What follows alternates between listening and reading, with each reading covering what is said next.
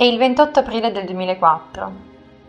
Le televisioni di tutto il mondo stanno mostrando ciò che da mesi accade nel carcere iracheno di Abu Ghraib, periferia ovest di Baghdad. Le foto ritraggono volti sorridenti di soldati americani a fianco di prigionieri incappucciati, nudi, tenuti al guinzaglio, ammassati a formare una piramide umana, attaccati a fili elettrici, assaliti dai cani. Il rapporto interno, stilato da Antonio Taguba, generale americano incaricato di indagare su Abu Ghraib, conferma altri atti di violenza commessi dai soldati dall'ottobre al dicembre del 2003. Il fascicolo parla di prigionieri sodomizzati con lampade chimiche o con manici di scopa, di percosse con bastoni e sedie, di getti d'acqua fredda sui corpi nudi, dell'obbligo per i detenuti di indossare biancheria intima femminile o di assumere pose umilianti e sessualmente esplicite. Un metodo di tortura utilizzato durante gli interrogatori consisteva nello stordire i prigionieri con canzoni a tutto volume. Alcuni di questi hanno detto che i soldati chiamavano la stanza la discoteca. Dinamiche di gruppo come questa possono trasformare il comportamento degli uomini, o meglio del singolo, e permettono di comprendere un fenomeno come Abu Ghraib. Come negli esperimenti di psicologia sociale di Stanley Milgram e Philip Zimbardo. Il primo cominciò in seguito al processo contro il criminale di guerra nazista Adolf Eichmann, analizzato da Hannah Arendt e dal suo libro Banalità del male. All'uomo non fu attribuita una indole maligna, ma una completa inconsapevolezza di cosa significassero le proprie azioni. Eichmann venne considerato pressoché normale, seppur i suoi gesti mostruosi permisero lo sterminio ebraico. Attraverso l'esperimento Milgram arrivò a dimostrare che l'obbedienza ad un'autorità può essere più forte dei nostri valori etici e morali. Invece, nell'esperimento del 1971 condotto da Zimbardo, vennero studiate le dinamiche provocate da un contesto carcerario. L'autore costruì una finta prigione e reclutò degli studenti universitari disposti a interpretare per due settimane il ruolo di guardia o di detenuto. L'obiettivo era capire quanto un simile scenario avrebbe influenzato atteggiamenti e comportamenti di chi vi agiva Zimbardo si sforzò di rendere verosimile l'intera situazione, ricreando l'atmosfera opprimente di un carcere e coinvolgendo la polizia nella fase degli arresti. L'estremo realismo, tuttavia, causò degli effetti collaterali così gravi sui partecipanti da costringere il ricercatore a interrompere l'esperimento dopo soli sei giorni. È nell'atto di ricoprire un ruolo che la persona rinuncia alla propria individualità o a parte di essa assumendo fisionomie che sono già state tratteggiate. Non importa tanto conoscere chi agisce, ma in quale contesto l'azione ha luogo. Nessuna traccia di malignità è stata infatti riscontrata nei soldati americani. E ostinarsi a cercare spiegazioni disposizionaliste vorrebbe dire ignorare che Abu Ghraib è figlia di normali e quindi prevedibili processi psicosociali. Vorrebbe dire ignorare un problema sistemico di violenza e abuso di potere, insito nella struttura delle forze dell'ordine, le quali sono capaci di azioni simili proprio perché rivestono quell'incarico. Questa sorta di motivazione non vuole giustificare i responsabili, ma i tre episodi mostrano che se siamo mescolati con altri, fusi in una massa che per un po' spoglia l'identità personale e annebbia le capacità riflessive, incontriamo le condizioni ideali per liberare istinti repressi a maggior ragione se ci troviamo in una posizione di superiorità e potere rispetto ad altri. Io sono Chiara Godino, sono una giornalista e questo è Violence, il podcast che riflette sul fascino della violenza. Analizzando le fotografie di Abu Ghraib, si evidenzia la sconcertante similitudine con le immagini provenienti dal mercato pornografico. Ciò che più stupisce non è tanto la violenza in sé, quanto la qualità di questa violenza. Un accostamento tra potere, umiliazione e sessualità. I prigionieri sono disposti come fossero attori porno e ricordano le istantanee di carattere amatoriale che proliferano nei siti internet. La brutalità pornografica di Abu Ghraib è certamente meno cruenta rispetto ad altri strumenti di violenza, ma risulta più attraente, in quanto appartiene totalmente a quel miscuglio di sessualità e umiliazione che caratterizza buona parte dell'immaginario pornografico occidentale. Occorre poi aggiungere che l'atto di registrare la tortura non serve solo ad umiliare la vittima, ma a divertire il suo carnefice.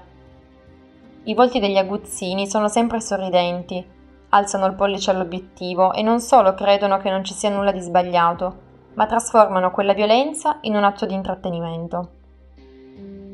Il cosiddetto war porn, il porno di guerra, non è infatti progettato per sollecitare, ma per umiliare le sue vittime e terrorizzare il suo pubblico.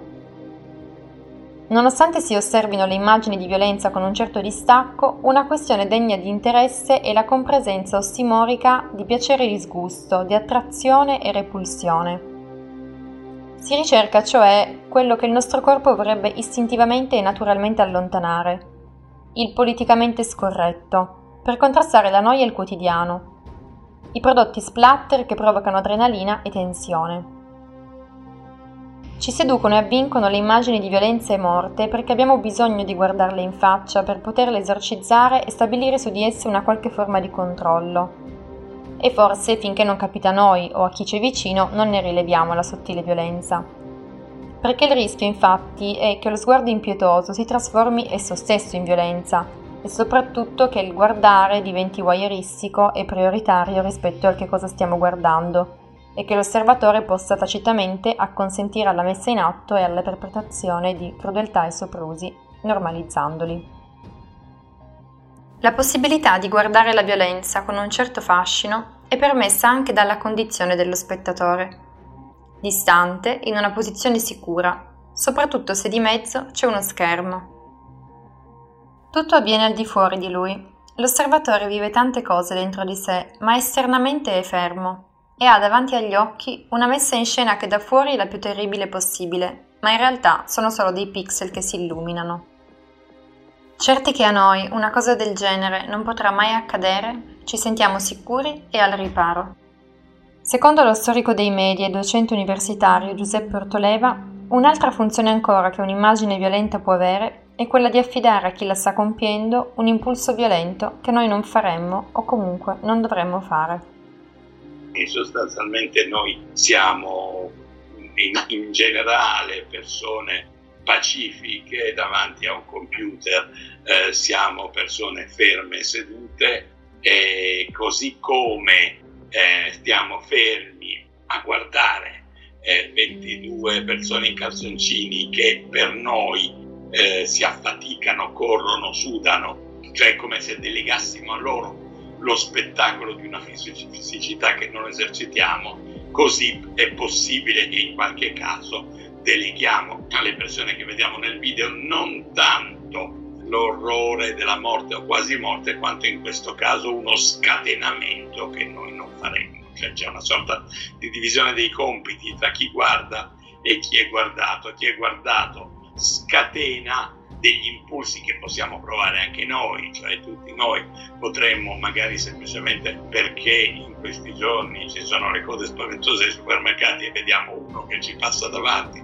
ci passa per la testa, io quello lo prenderei a pugni finché non casca per terra, perché può passare per la mente di chiunque, maschi in particolare, ma comunque non più soltanto, però d'altra parte non lo facciamo, non lo faremmo mai ma possiamo trovare interessante e curioso il vedere qualcuno che invece mette in atto degli impulsi che noi riconosciamo anche come nostri, ma che non, non possiamo e non vogliamo esercitare.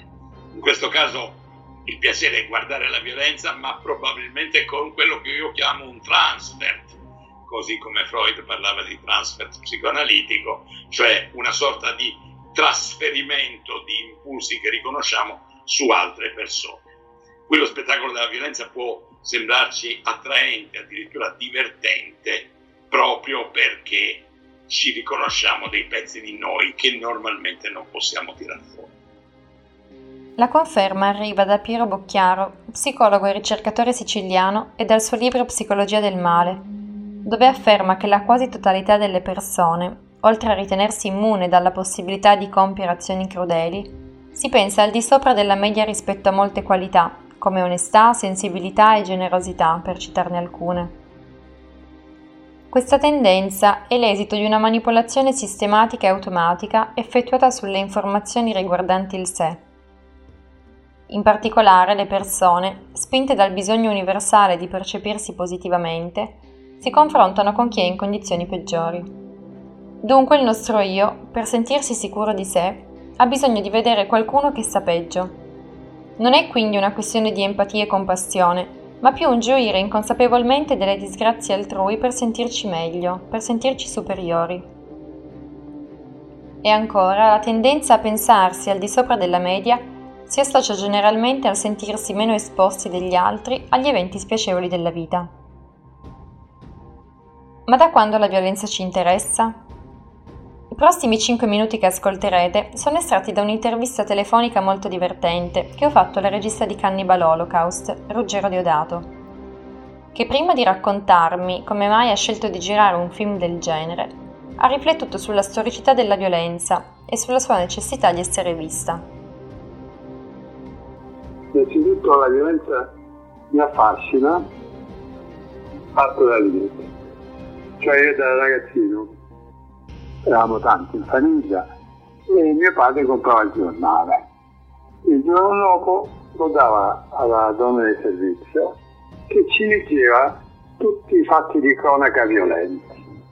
Che ne so, avevano ammazzato una e avevano tagliato la testa Antonietta Lungo, ancora mi ricordo il, il nome, e l'avevano buttato sul lago di Bolsena. Poi un'altra, la Vilma Montesi, eh, trovata morta sulla spiaggia di, di Castelfusano, pare che ci fosse dietro un, un famoso musicista. E tra tutte queste cose. E ogni giorno noi alla cameriera diciamo, dai, ascoltaci un altro fatto di cronaca. Cosa che adesso è impensabile. I ragazzi vogliono vedere Walt Disney, non vogliono vedere, non vogliono sentire la cronaca. Invece, non lo so, forse mio padre ci ha dato un tipo di educazione realistico. In più io ero amico di, della famiglia Rossellini, cioè più realista di Rossellini non c'era nessuno, no? mm-hmm. per, cui, per cui ho accettato la violenza, ma anche perché nel dopoguerra, durante la guerra, io sono nato nel 39, quindi ho, ho visto fino a, a sette anni la guerra, insomma, assistito periodo della guerra. E quindi noi andavamo in campagna per cercare di evitare i bombardamenti che facevano a Roma ogni tanto. E vedevo i contadini che ammazzavano il maiale e sotto si metteva un bacino per raccogliere il sangue e poi si mangiava il sangue che, che si agrumava o poi ammazzavano il coniglio e poi ammazzavano il pollo, poi il pollo lo tramutavano in cappone, insomma tutte queste operazioni se tu hai vissuto in campagna diventa una cosa normale. O se no un'altra cosa che adesso mi fa ribrezzo è il fatto che in famiglia muore un nonno e le madri dicono ah tu lo, devi ricordare quando era vivo, non puoi vedere morto. È una cosa che mi raccappona proprio la pelle, proprio è una cosa che è, è indicibile. Io sono una figlia di 18 anni a lei ho insegnato, è morta la mia sorella e lei è stata eh, prima a, stringere la mano tutto il tempo che lei stava morendo e poi si è coricata insieme quando era morta e ha dato l'esempio alle nipoti vere, le nipoti figlie delle, eh, delle figlie, della figlia, che avevano paura. E invece si, si sono messi anche loro perché hanno visto che mia figlia faceva questo. Cioè, allora, questa premessa quindi io non chiamo la violenza, però ho assistito alla violenza, perché la violenza è vita, è la vita. Noi abbiamo Atavica nel, nel corpo, i cacciatori, i preistorici che facevano, ammazzavano eh, gli animali, eh, portavano, ammazzavano anche gli umani, eh, li tastavano per vedere se erano commestibili, insomma, tutte queste cose noi ce l'abbiamo dentro, assoluto. Poi c'è chi lo sviluppa di più e chi non ha sviluppo di meno. Però, se non sei un buonista, se non sei un, proprio, che ne so, uno proprio ti devi ignorare perché ti hanno insegnato la mamma le paure, le ti ha messo le paure, Adesso noi viviamo nel virus. Io ho visto la, la chiesa di, di, Bergamo con tutte le, le bare, tutte le bare. Mi dico a mia figlia, mi devi vedere queste cose, perché mi devi vedere, perché è successo, è una cosa che tra poco la vedremo ancora peggio, peggiore. Cioè, i tempi antichi vedevano la peste, vedevano trasportare via le, le, i corpi e adesso è successo anche a noi questo, non c'è posto nel cimitero, c'è un cartello, non c'è più posto nel cimitero. Allora, questa non è tutta violenza, il fatto di non voler far vedere ai figli il nonno morto, non ti sembra una violenza anche questa? Perché non devi abituare il figlio alla vita? La vita e alla morte. E poi le storie che ci definiscono contengono da sempre la violenza e il conflitto. Non è un dato della contemporaneità, ma con maggiore o minore intensità sono tematiche che fanno parte delle nostre narrazioni. Incisioni rupestri, scene di caccia, affreschi e scritture religiose sono spesso straordinariamente violenti ed esistono da secoli. Riccardo Fassone, docente universitario di comunicazione audiovisiva, sostiene che siamo storicamente interessati a vedere le cose radicali della vita, di cui la violenza fa parte.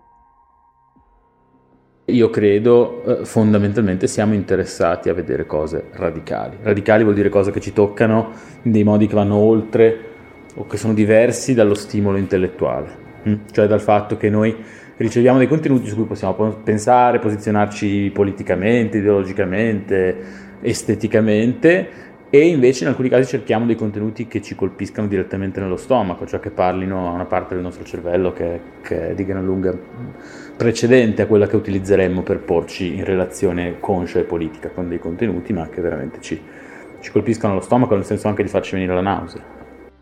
La violenza è, è anche quella cosa lì, è il mettersi in contatto eh, con una cosa radicale della propria vita e con una cosa universale, che è il fatto che possediamo un corpo e questo corpo ha delle potenzialità ma anche anche dei difetti e delle fallibilità. E la violenza fa questa cosa, ci mette in contatto, o il vedere la violenza ci mette in contatto con questa cosa. Ed è un contatto appunto che noi da un certo punto di vista mediamo cognitivamente, intellettualmente, ci pensiamo, ne parliamo, ci riflettiamo, c'è tantissima filosofia che si interroga sul corpo come, come luogo di esercizio del potere, eccetera. Però ci abbiamo a che fare anche da un'altra parte, non solo nella testa, ma veramente nella pancia, nello stomaco, nella spina dorsale, cioè la violenza stimola in noi delle cose che sono precognitive, preintellettuali, sono quelle del nostro cervello rettile. No?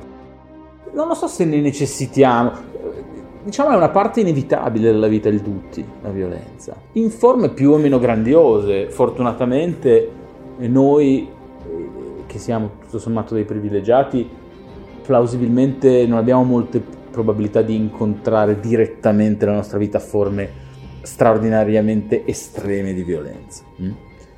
Ma tutti quanti abbiamo a che fare con forme di violenza meno, meno, clamorose e quindi è una parte inevitabile della nostra vita, è una parte inevitabile del comunicare e di avere rapporti con gli altri. Cioè, mh, mm, noi tendiamo a voler in qualche modo igienizzare, sanificare la nostra vita, almeno intellettualmente, dalla violenza, dirci distanti, superiori, eh, rimossi da qualsiasi forma di violenza. No? E non dubito che c'è chi persegue eh, coscientemente e, e per, dal mio punto di vista lodevolmente questa cosa, non, non fare male a nessuno e non, non, provocare, non, provocare, il male di nessuno, ma di fatto quel gran eh, quel gran casino che è la nostra vita comprende inevitabilmente anche la violenza subita o agita. È una cosa dalla quale non possiamo, eh, dalla quale non possiamo sottrarci.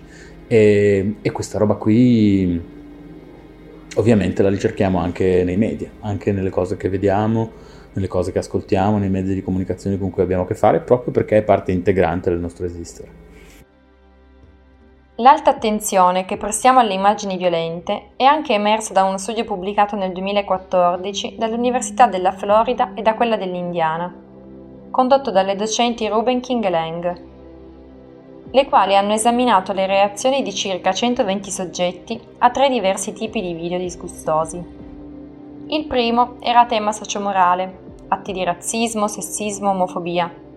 Nel secondo venivano mostrate feci, mentre il terzo era di tipo splatter gore, con torture, budella, sangue e morte. Questo esperimento ha rivelato come il disgusto verso azioni non corrette dal punto di vista sociale e morale, come razzismo o sessismo, provocano nell'osservatore un basso livello di attenzione, che per alzarsi ha bisogno di molto tempo, e una debole accelerazione del battito cardiaco. Invece i video che mostrano torture, violenze fisiche e sangue provocano subito una reazione difensiva e un'attenzione altissima per tutta la durata del video, con un'accelerazione del battito cardiaco molto intensa. Lo studio conclude l'analisi affermando che il disgusto che noi proviamo verso video splatter gore agisce più a livello fisico che mentale, innescando un meccanismo di repulsione verso ciò che è un tabù, che da una parte dobbiamo rispettare, ma dall'altra dobbiamo sconsacrare per conoscere da vicino le azioni che non dobbiamo assolutamente compiere nella nostra vita. Quindi, ancora, vogliamo vedere ciò che non potremmo e non dovremmo mai fare. La sensazione provata dai partecipanti dell'esperimento si potrebbe sintetizzare nel concetto di OU, scritto A-W-E, un termine abbastanza intraducibile in italiano ed è scritto nel libro di Oriana Binic, Quando il crimine è sublime. La parola di origine inglese indica un sentimento di sorpresa, una sensazione di meraviglia mescolata alla paura. La proviamo quando siamo di fronte a un incidente stradale, per esempio, in quelle occasioni è difficile distogliere lo sguardo dalle lamiere contorte, dalle vittime sconvolte o dal sangue per terra. Uno spettacolo visivo certamente attraente in cui è in corso ognuno di noi. Ma il fatto che l'esperienza sia comune non aiuta comunque a decifrarne le cause, e al contrario, proprio l'incidente stradale suscita spesso reazioni contrastanti. Per alcuni non è bene guardare ed è meglio volgere lo sguardo altrove. Questa regola non scritta non fa però che rafforzare l'evidenza dell'attrazione che l'incidente esercita su di noi. E perché avvenga questa specifica attivazione emotiva è necessario che ci sia un evento sorprendente che genera uno stato di allerta e che abbia una caratteristica particolare. Si deve trovare al di fuori della gamma delle cose abituali, note e comprensibili, deve essere cioè radicalmente diverso. E la violenza, la cui natura è oscura, straordinaria in quanto insolita e sorprendente, rientra perfettamente nella descrizione. Avete ascoltato Violence, il podcast che riflette sul fascino della violenza.